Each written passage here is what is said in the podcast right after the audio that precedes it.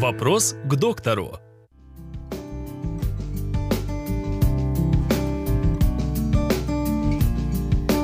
Как правильно дышать? Дыхание – это рефлекторный акт, и мы с вами не можем повлиять на правильность или неправильность дыхания.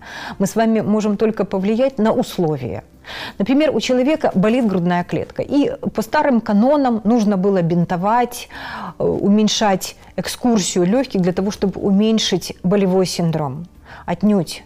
Даже если мы с вами, ну, если пациент упал, у него боль в грудной клетке, ни в коем случае нельзя туго бинтовать и уменьшать экскурсию легких, потому что очень э, велики риски развития посттравматической пневмонии или просто пневмонии за счет того, что не вентилируются определенные участки легких за счет внешней компрессии. Поэтому Дышите правильно, дышите полной грудью. Если говорить о том, чем правильно дышать, грудью и животом, э, обращу ваше внимание, что у мужчин брюшной тип дыхания, у женщин грудной тип дыхания. Это опять же все зависит от нашего полового, э, половой принадлежности, мужчина мы или женщина.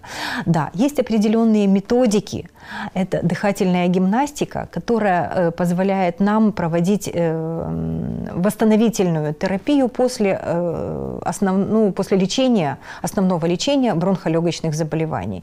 И мы рекомендуем нашим пациентам такую дыхательную гимнастику. Ну, на сегодняшний день сложно ее э, показать и рассказать. Единственное, что хочу, чтобы вы ознакомились с ней, это есть методики дыхательной гимнастики по Стрельниковой, по Бутейко, и которыми я бы хотела наших пациентов отправить в, в интернет-ресурсы, чтобы они почитали, провели э, собственное исследование данного метода, насколько оно им приемлемо.